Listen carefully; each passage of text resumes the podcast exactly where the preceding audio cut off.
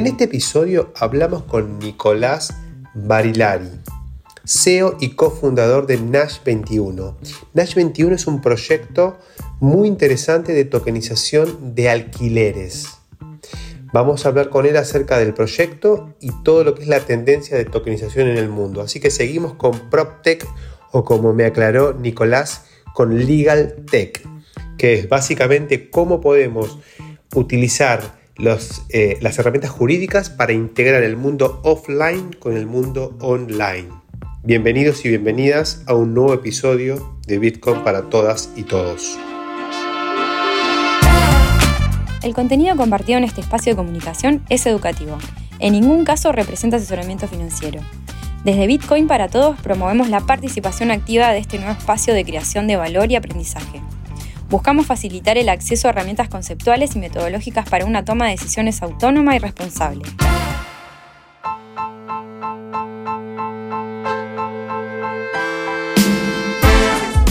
Hola Nicolás, ¿cómo andás? ¿Qué tal Diego? Muy bien, ¿y tú? ¿Cómo vas? Bien, todo bien por acá, por Argentina. ¿Vos dónde estás? Yo estoy ahora, actualmente estoy en Madrid. Acá son las... Sí, Madrid, 7 de la tarde, así que Bien. ¿Vos sos español o sos argentino? ¿De dónde sos? Yo soy más sanjuanino que el viento sonda. Ah, pero, pero, me fui a estudiar a la capital y después me vine a vivir a Madrid y bueno, se me ha hecho una mezcla de, de, jergas interesante. Sí, sí, porque tenés así como un poco el speech, eh, eh, no, no, sé si madrileño, digamos, propiamente dicho, porque no conozco específicamente, pero da como, viste, como que el, una duda, ¿es español, es argentino? te clavo un tú y también te clavo un niño, un pollito. está muy bien, está muy bien.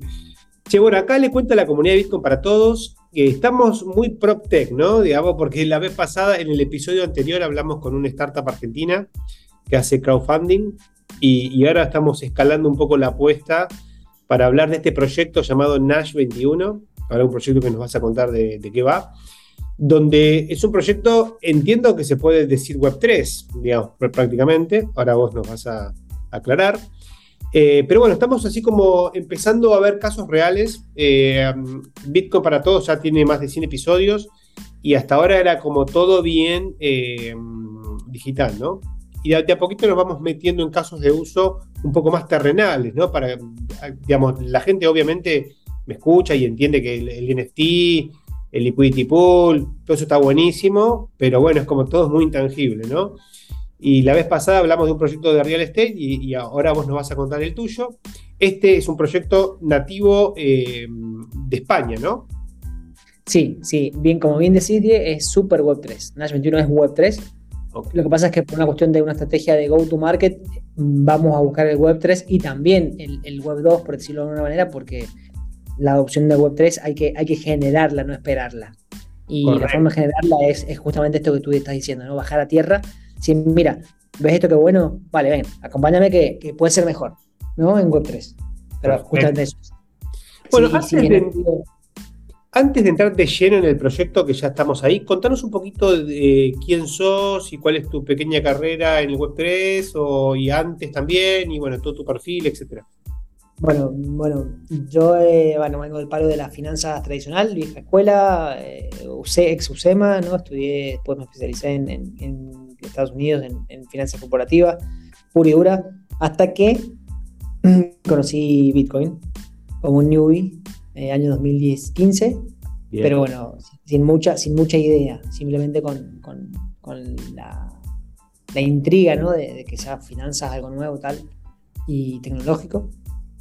En ese aquel entonces yo me dedicaba, hasta bueno, que me dediqué hasta el 2018, a, la parte de consultoría de diseño de vehículos de inversión y, y fideicomisos, trust y tal.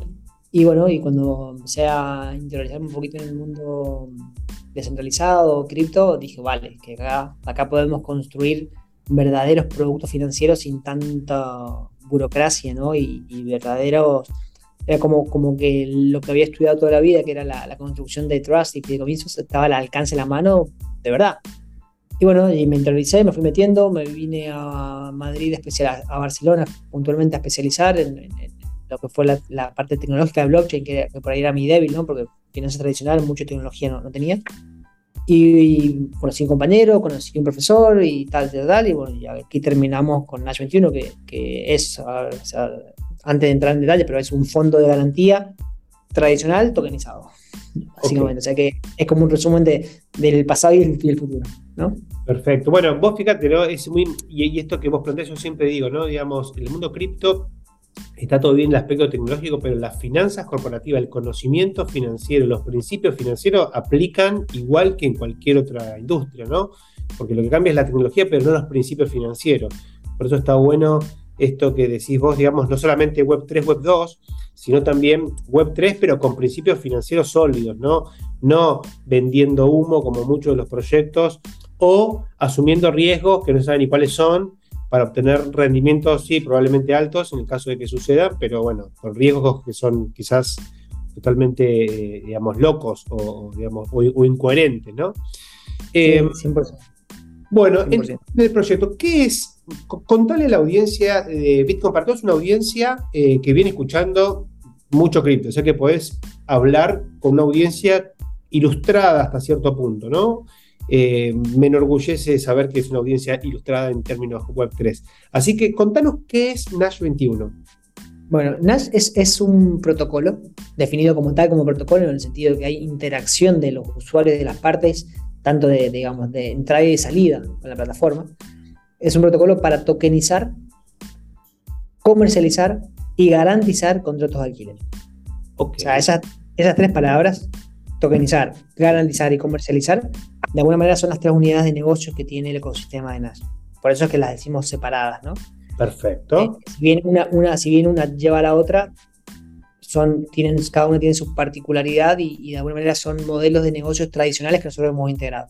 Entonces, ¿qué hacemos? Básicamente, eh, los contratos de alquiler que pueden existir eh, de manera ya con, digamos, con, anterioridad o pueden estar por crearse, ¿no? por, por nacer en las próximas semanas o meses, los digitalizamos, los tokenizamos y los, los convertimos en contratos de alquiler inteligentes, eh, smart, en doble sentido de la palabra. Y y desde que el contrato es inteligente adquiere un montón de cualidades, ¿no? O sea, básicamente lo que generamos es un NFT, ¿no? Por tanto, como, como cualquier NFT, tiene un montón de funcionalidades y de, usos.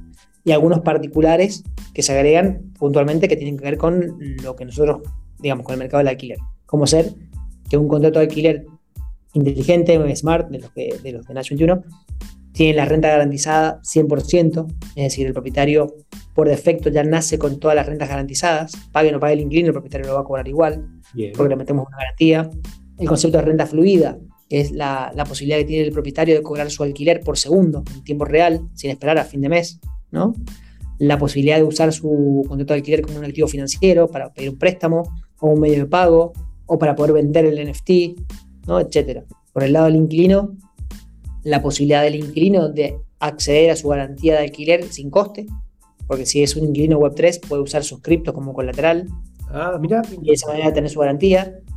Pero lo interesante es que este inquilino que usa sus criptos como garantía sigue recibiendo los rendimientos que esos criptos generen.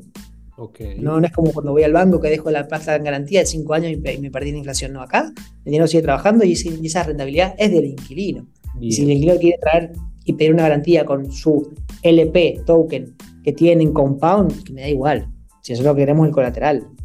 ¿no? Y esto le permite al inquilino pagar su alquiler, esto le permite al inquilino pagar su alquiler por día también.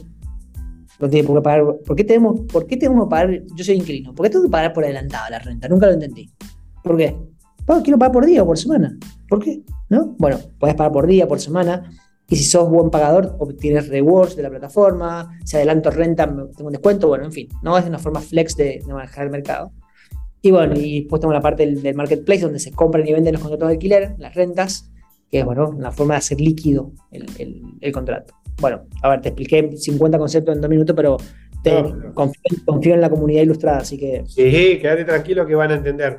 Yo, a ver si entendí yo, ¿no?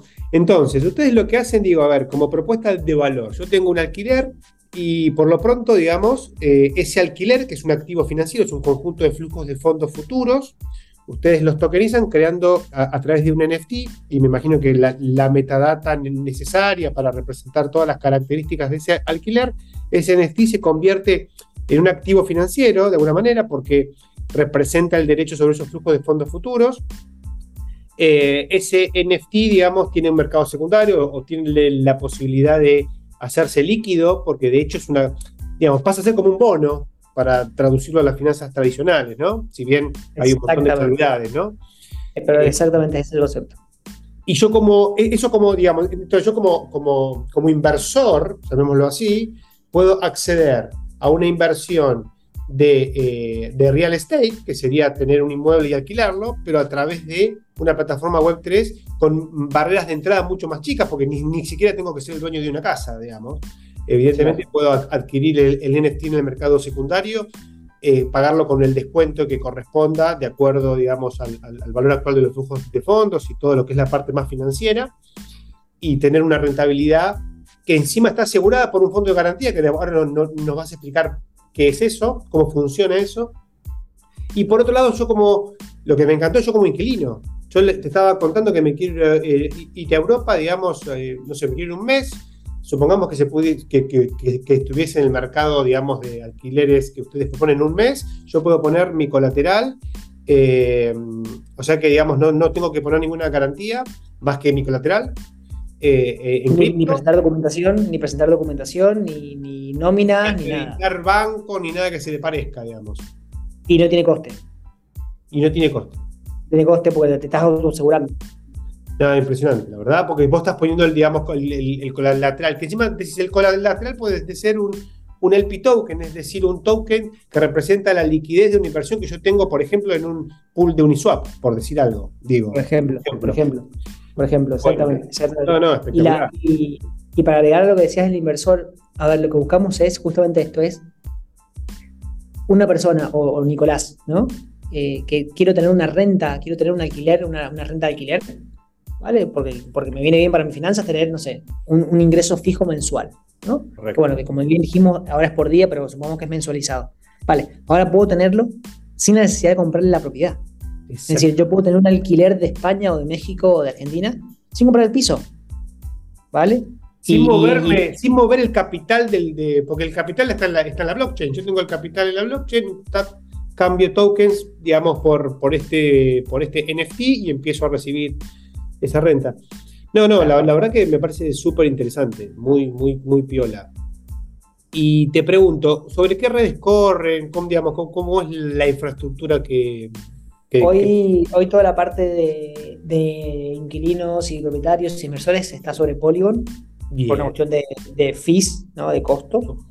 Y el fondo de garantía, que es lo que sustenta el, protocolo, está en Ethereum.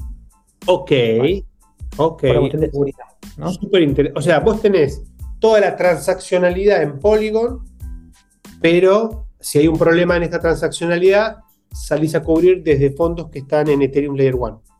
Claro, el, o sea, Nash, tiene dos fondos. Un fondo de administración, que es, por así decirlo, la cuenta corriente, la liquidez que hay, y que eso está en Polygon. Y esa, ese fondo, que, es un smart contract con dos multisign y tal, eso está conectado a, vía eh, privado a nuestro fondo de garantía que está en Ethereum. Ok, perfecto. Una cuestión, una cuestión de, de, seguridad, que bueno, en Polygon funciona muy bien no tiene la misma infraestructura que tiene, que tiene Ethereum. Eh, y pregunta, ¿cómo, ¿cuáles son los incentivos de los diferentes jugadores ¿no? en este protocolo? Porque yo puedo ser inquilino, ok, puedo ser propietario, entiendo. ¿Cómo juega el fondo de garantía acá? Vale, el, fondo de garantía tiene la... Es, es, el modelo de, a ver, mal dicho, el modelo tradicional de seguro, ¿no? De póliza de riesgo. Es decir, en el caso de que tú seas un inclino Web3 y tal, nosotros no asumimos riesgo, porque, o, no asumimos riesgo de impago porque tú te estás autoasegurando.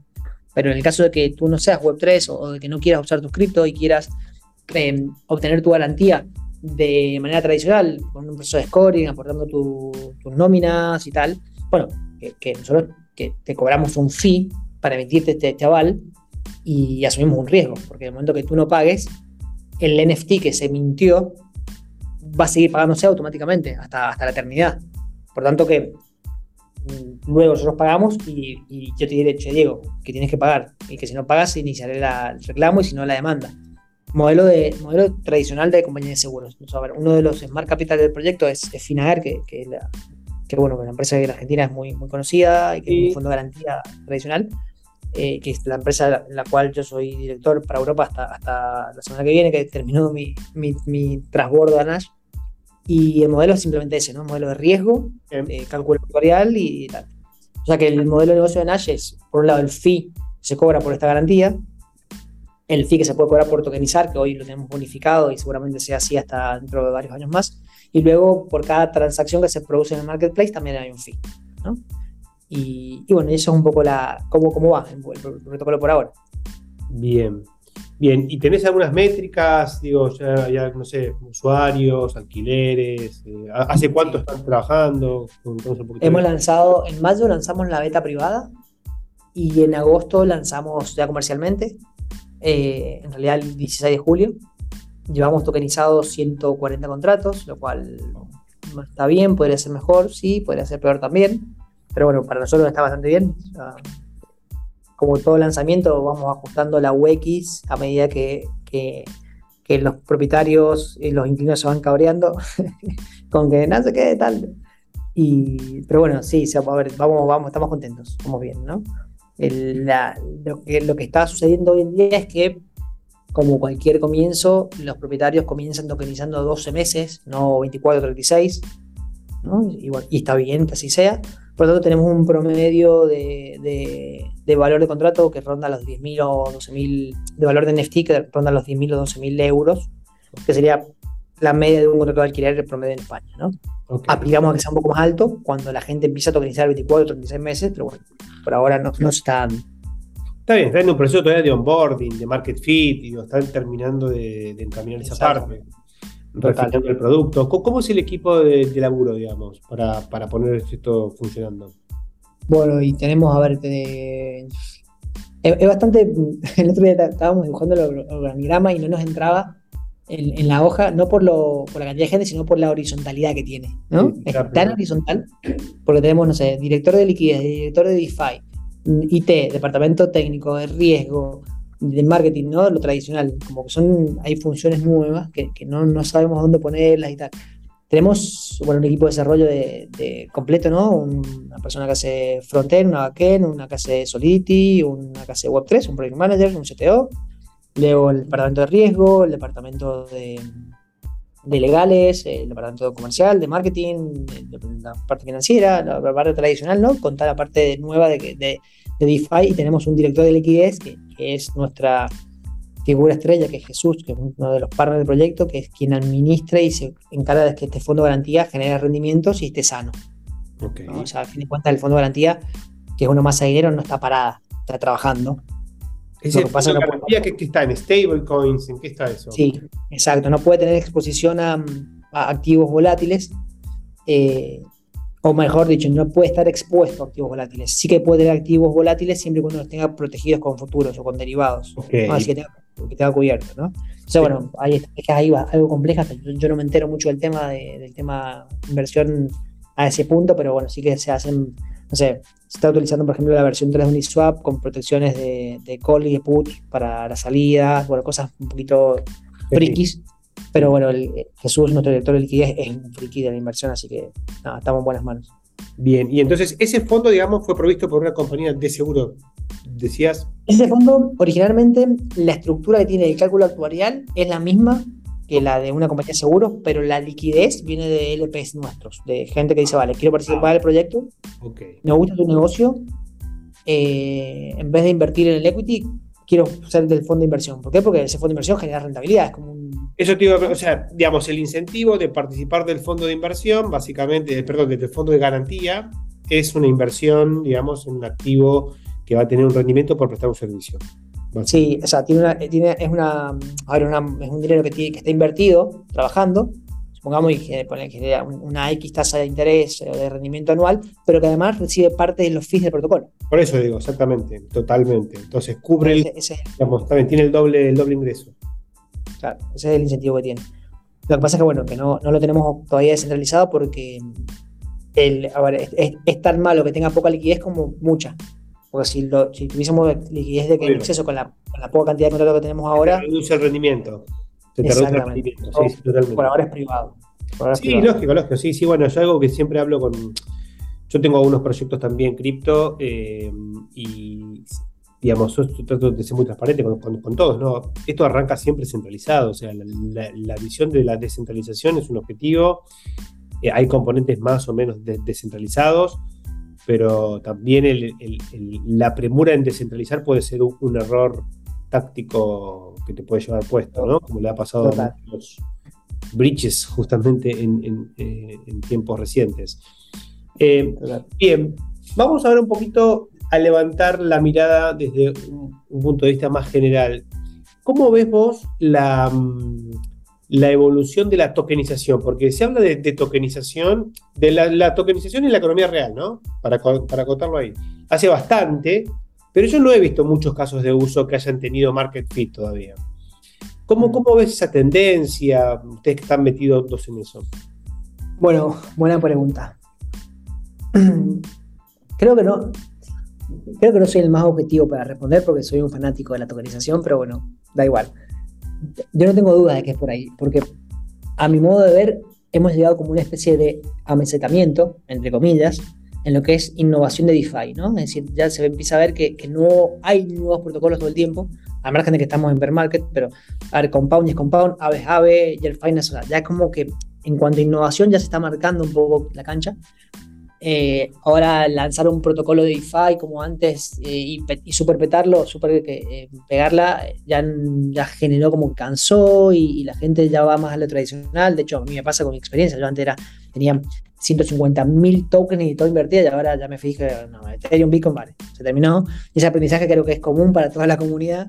Totalmente. Por lo tanto, creo que ahora la tendencia es hasta esto, bajar a tierra, como tú bien decías. Vamos a ver qué, cómo lo aplicamos para, el, el, para la totalidad de la gente, porque para poder pasar la barrera de adopción, es decir, el punto de inflexión que tenemos como comunidad, hace falta que 100 millones de, usuarios más se sumen cada trimestre.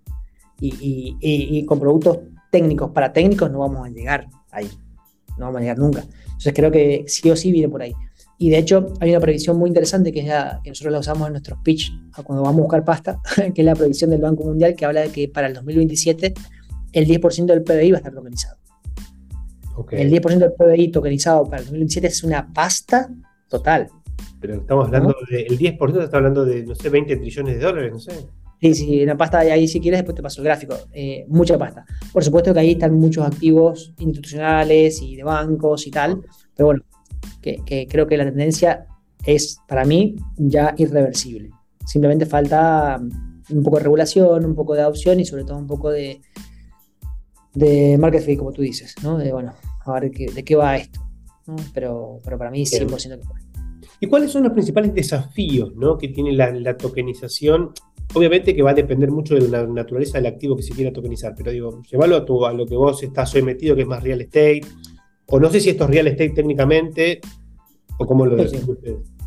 Sí, a ver, para mí todo lo que es PropTech, real estate o, fintech, verdaderamente es legal tech. Legal tech. Claro, o sea, no hay, no hay tokenización si no hay un desarrollo legal atrás. Porque nosotros a ver, tokenizamos derechos de crédito, derechos de cobro, ¿vale? Y dice, bueno, pero ¿cómo, cómo, cómo? O sea, y, al fin de cuentas, la parte tecnológica la resuelves, el modelo financiero lo puedes tener en la cabeza, pero si no, no resuelves la parte de los derechos, la parte legal, es que no puedes hacerlo. Y lo mismo pasa con cualquier modelo. Es decir, tú quieres tokenizar real estate y salvo en uno que otro país, no tokenizas real estate. Lo que tokenizas es deuda, sobre real estate o la participación de un vehículo que tiene real estate, pero el ladrillo todavía no se encontró la forma legal de hacerlo, no tecnológica. ¿Cuál es el problema ahí, digamos, el registro? ¿Cómo enforzas las condiciones del contrato? La, cuestión se da en la falta mm, de adecuación que tiene la transmisión de los derechos reales. Es decir, un derecho real de propiedad, por ejemplo, como puede ser, ¿no? que, que es el derecho que se registra en un registro público, ¿no? ante un notario, no se puede transmitir vía electrónica porque no, hoy no hay medios suficientes para que el registro de propiedad pueda registrar esa transferencia a la velocidad que nosotros queremos o en cuotas partes. Entonces, bueno, ahí viene la dinámica. Nosotros, en nuestro punto, en el caso central, en los derechos de renta, cada, cada NFT nuestro, si te vas a, los metadatos, tiene hashado el contrato original de cesión de derechos que hubo. O sea, que es, es por ahí medio una friqueada, pero ese es el valor agregado que tiene. Lo que se está tokenizando es un derecho de verdad, un contrato que existió. Y creo que el desafío es eso, es encontrar la, articulación jurídica de, cómo hacer las cosas. Ok, ok, bien. Bueno, para eso hay que tener paciencia, ¿no? Me imagino, porque no, eso no es algo que se resuelve el día. Y abogados, abogados pispo y que, que les puedas pagar con tokens o para adelante porque cuestan. Fortuna. Fortunas. Bien. Bueno, contanos eh, un poquito eh, cómo se les ocurrió esto de, la renta fluida, digamos, eh, lo han visto como muy valorado por, la gente, repasemos ese concepto. Bueno, a ver, eso es genial. Hay, toda una tendencia, viste que, ya está medio como comenzando con el tema de cobrar tu salario por segundo o por día, ¿no? hay varias, varias startups que lo están haciendo muy bien. Nosotros tenemos un amigo dentro del proyecto, dentro de Nash, que es Fran, que Fran es el, CEO y el fundador de Superfluid, un protocolo de, bueno, que es espectacular. Lo que hacen es espectacular. Y él nos dijo, vale, ah, esto tiene que ser con renta fluida. O sea, es que, ¿cómo que no? Y bueno, que sí, ¿no? Tiene todo el sentido. Después, bueno, al final de cuentas no, no, no, utilizamos los contratos de Superfluid porque nos curramos los propios contratos, pero bueno, que, que la autoría de la idea es de Fran y, sí ha tenido gran aceptación porque, bueno, estaba, está bastante bueno, ¿no? Poder correr tu alquiler por segundo sin esperar a fin de mes. Por supuesto que volvemos a lo mismo. Tiene que haber un propietario Web3 que quiera tokenizar y que, bueno, para que valore la, renta fluida, pero bueno, ya llegará. Bien, bien, bien. ¿Cómo, cómo, cómo ves eh, los próximos pasos de, de, Nash? Digo, o sea, ¿cuáles son los, en lo que es el roadmap? ¿En qué están ahora? ¿Cómo sigue esta cuestión? Van a sacar un token, tiene token, no tiene token el, proyecto, contanos un poquito eso. Bueno, estamos ahora próximos a, abrir operaciones en México y en, Argentina, si todo va bien, a partir de febrero, marzo 23. y nos tira, a mí me tira Argentina. Aparte que eh, yo creo que... Si Aunque anda en Argentina, después anda en cualquier lado. No, pero aparte, a ver, yo creo que estamos eh, en el piso. O sea, que, lo que viene, al margen de que podamos seguir bajando un par de meses más, yo creo que ya está, a ver, que estamos tocando piso. En, cuanto a, ese ajuste de variables macro, ¿no? Y de precios relativos. Ya está, que peor no podemos estar. Sí, sí, mucho, sí, sí, totalmente. Y además que nuestro smart capital final en Argentina es muy fuerte. Ok. Entonces tenemos como una networking y una base de contratos nativas ya interesante. Bien. Y, luego el año que viene, dependiendo cómo vayan las cosas eh, a nivel regulatorio y a nivel nuestro de equipo, ojalá que podamos eh, eh, continuar con, Brasil, que es un mercado bastante, bastante difícil para nosotros, digamos, latino habla hispana, y bastante caro, ¿no? Cuesta, suele ser bastante, como el doble que, México en cuanto al desembarco, ¿no? Lo que te, requiere. Pese que no es el doble, ¿no? De, en cuanto a posibilidad de potencialidad. Tenemos un, token eh, planificado que no lo vamos a, lanzar por ahora hasta que no tengamos la comunidad suficiente y el track record necesario porque no, tiene sentido. Hoy en día no, digamos, en, en bear market y, además que sin, sin la necesidad de, la utilización no, no carece sentido. O sea que, sí, que tenemos la idea de lanzar un token, pero, pero cuando sea el momento. Eh, hoy hoy no, no es necesario. Y y bueno, sí que tenemos algunos productos nuevos para, para, para el corto plazo, que, que, tienen que ver, no puedo decir mucho, pero tienen que ver con, por ahí con bots o bolts que van a automatizar compra de NFTs, que van a permitir hacer un poco de, de, revolving de volumen, eh, alguna otro tipo de NFT destinado a la compra de, derechos de renta de otro tipo de alquileres, ¿no? o con opciones y demás, pero bueno, nada, poco a poco, porque hoy ni siquiera, a ver, hoy ni siquiera es que la comunidad procesa lo que ya tenemos, ¿no? Entonces vamos. Sí, sí, sí. Todavía, digamos, tienen que todavía, digamos, de lograr esa, esa adopción suficiente como para empezar a innovar sobre un usuario que ya se acostumbró a esto y está pidiendo otra cosa, etcétera. Esa es la parte, la parte, eh, digamos, fea, por decirlo entre comillas, del realismo empresarial, que cuando venís del palo emprendedor o tech y decís, wow, todo lo que tengo, y decís, espera, espera, que no lo puedes sacar porque no puedes ir más rápido de, lo que te dan las piernas. El mercado puede absorber, sí. Claro, entonces, bueno, es como bajar a la realidad y vale, espera, espera, espera. Esa, esta guarda para dentro de dos años, no la tires ahora y decir, pero ¿cómo que no? Que la quiero lanzar ya. No, no, no, que, no, que, la, vas a cagar. bueno. Sí, igual el timing, viste, es una cosa tan compleja. Eh, ¿cómo, ves las perspectivas? Te saco un poquito, ya que estás en Europa, ¿no? Eh, en esta situación que hoy se ve, y aparte siendo alguien del palo financiero, ¿no? Toda esta crisis que hay respecto del costo de los combustibles, cómo se está pegando en el consumo en Europa, eh, la suba de tasas, todo este quilombo que hay, ¿cómo lo ves? Y acá en Europa yo lo veo mal. Yo acá veo, a ver, yo como, argento, como argento, ¿no? Que, acostumbrado a sacarle agua a las piedras eh, y ver acá haber estado acá los últimos años viviendo la abundancia europea, ¿no? Decir, ay, que sí que estamos en crisis, y vale, ¿de dónde está la crisis? ¿no? Que salen de, si, siguen yendo vacaciones y comen de, lunes a viernes afuera y que y en la crisis, no, que ahora este año hemos cambiado el auto una sola vez. Crisis, ¿no? Ahora sí que se está notando, ahora sí que se está notando que, la inflación está pegando Aquí la gente estaba acostumbrada a vivir muy estable y, un 10-12% de inflación representa quizás el 10% del ingreso de una persona y, sí que se nota. Y lo peor, mi, sensación es que acá la gente no está acostumbrada a las crisis. Nosotros estamos, nos curtimos ya, ya es como, va, venga, da igual. Acá no, y acá eso está notando un poco el nerviosismo, ya hay como, ¿no? como una especie de, hartazgo y todavía no empieza para mí Para mí, o sea, está empezando, ¿no? Pero bueno, respecto a tasas, mucho no, no es mi palo la economía macro, o sea que no, no prefiero no, no, no, responder sobre eso, pero sí que el consumo se está viendo. Eh, nosotros nos damos cuenta, en, por ejemplo, en, que la, la, necesidad de contratar garantías por temor a los impagos está en auge total, y eso ya es un indicador. Ok, mira vos. Bueno, se viene una, una, década o una continuación de década que es, una, es un gran signo de pregunta, ¿no? Por un lado tenemos el ciclo cripto, eh, que hay que ver cómo, cómo, evoluciona, y condiciones macroeconómicas muy distintas a las que hemos tenido en los últimos 10 años, ¿no?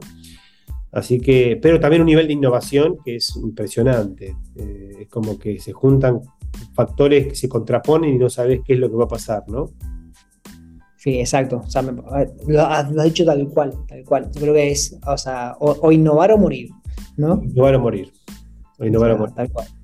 sí, totalmente. Yo, yo, estoy en esa. Eh, creo que, a ver, una cosa es, son los precios de los tokens, los precios de los activos que representan, digamos, el aspecto más financiero de esta industria.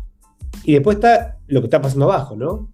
Que obviamente que tiene incentivos financieros, pero me parece que hay mucho más entusiasmo, digamos, y ganas de hacer cosas obviamente, ¿no? Siempre que, mínimamente puedas cubrir los costos, pero me parece que en ese sentido esta industria eh, tiene un gap de, eh, eficiencia, no, sé si de eficiencia, pero tiene un, gap competitivo muy grande con otras industrias que, bueno, tenemos margen todavía para, para sufrir, digamos, y seguir innovando, ¿no? Sin, tener que cortar todos los, los, planes de inversión. Total, y si te fijas, lo, bueno de este pequeño bear market ha sido eso, que pese a las tremendas bajadas, pese a las pésimas noticias de Luna y todo eso, los grandes, los, las Big Four o las institucionales, han continuado con sus planes de adopción de tecnología blockchain, de innovación, los fondos destinados a Web3 cada vez son más. O sea que ha tomado por culo la crisis y el market. O sea, entonces, claramente la tendencia es. Totalmente. Eh, y que eso es una muy buena noticia. Bien, bueno, a ver, Nico, eh, gracias por, toda, esta, explicación. Eh, ¿Querés comentar alguna cosa más para cerrar? ¿Algún mensaje? ¿Alguna cosa? Ahí, si me permitís, pasar lo que es el chivo, invitarlo a, escuchando a, que se sume a nuestra comunidad Discord de Nash 21. Bien. Que bueno, que por ahí debatimos ideas y, bueno, se pueden estar enterando de las novedades. Y bueno, no, agradecerte un, montón el tiempo, me encantó compartir contigo y, y bueno, ojalá se repita. Seguramente, seguramente más adelante podamos hacer alguna otra actividad. Y bueno, después pasame todos los, links, así los agrego al, podcast y todos pueden conectarse a, la comunidad, a la página web, digamos. A, hoy eh, un argentino entonces podría invertir, digamos, podría comprar un NFT de estos y participar. Sí, sí, sí, hoy cualquier persona Web3. Es decir, Metamask de por medio puede hacerlo. En España incluso puede hacerlo con Fiat, pero solamente por ahora en España. Ok. abierto. ¿Cómo serían los, pasitos, no? Digamos, si yo quiero participar de como inversor y, comprar un NFT, digamos, de, estos y empezar a recibir una renta. Nada, te metes a nash21.io, conectas tu MetaMask, eh, entras como inversor, conectas tu MetaMask y ya estás. Ok, y a partir de ahí la, página te muestra qué, qué, hay, digamos, para comprar, digamos. Es un marketplace mm, al, modelo OpenSea, solamente que de, contratos de alquiler, no de, tal. Y, tú ves ahí los diferentes eh, contratos tokenizados, ves las diferentes tasas de descuento que están pretendiendo. Puedes hacer ofertas o puedes directamente comprar y ya. Qué pela. Bueno, voy a probar. Super, super, super APB. Bien, y, solo, y se pueden comprar, digamos, NFT completos, ¿no? Por ahora. Total, puedes comprar por ahora completos.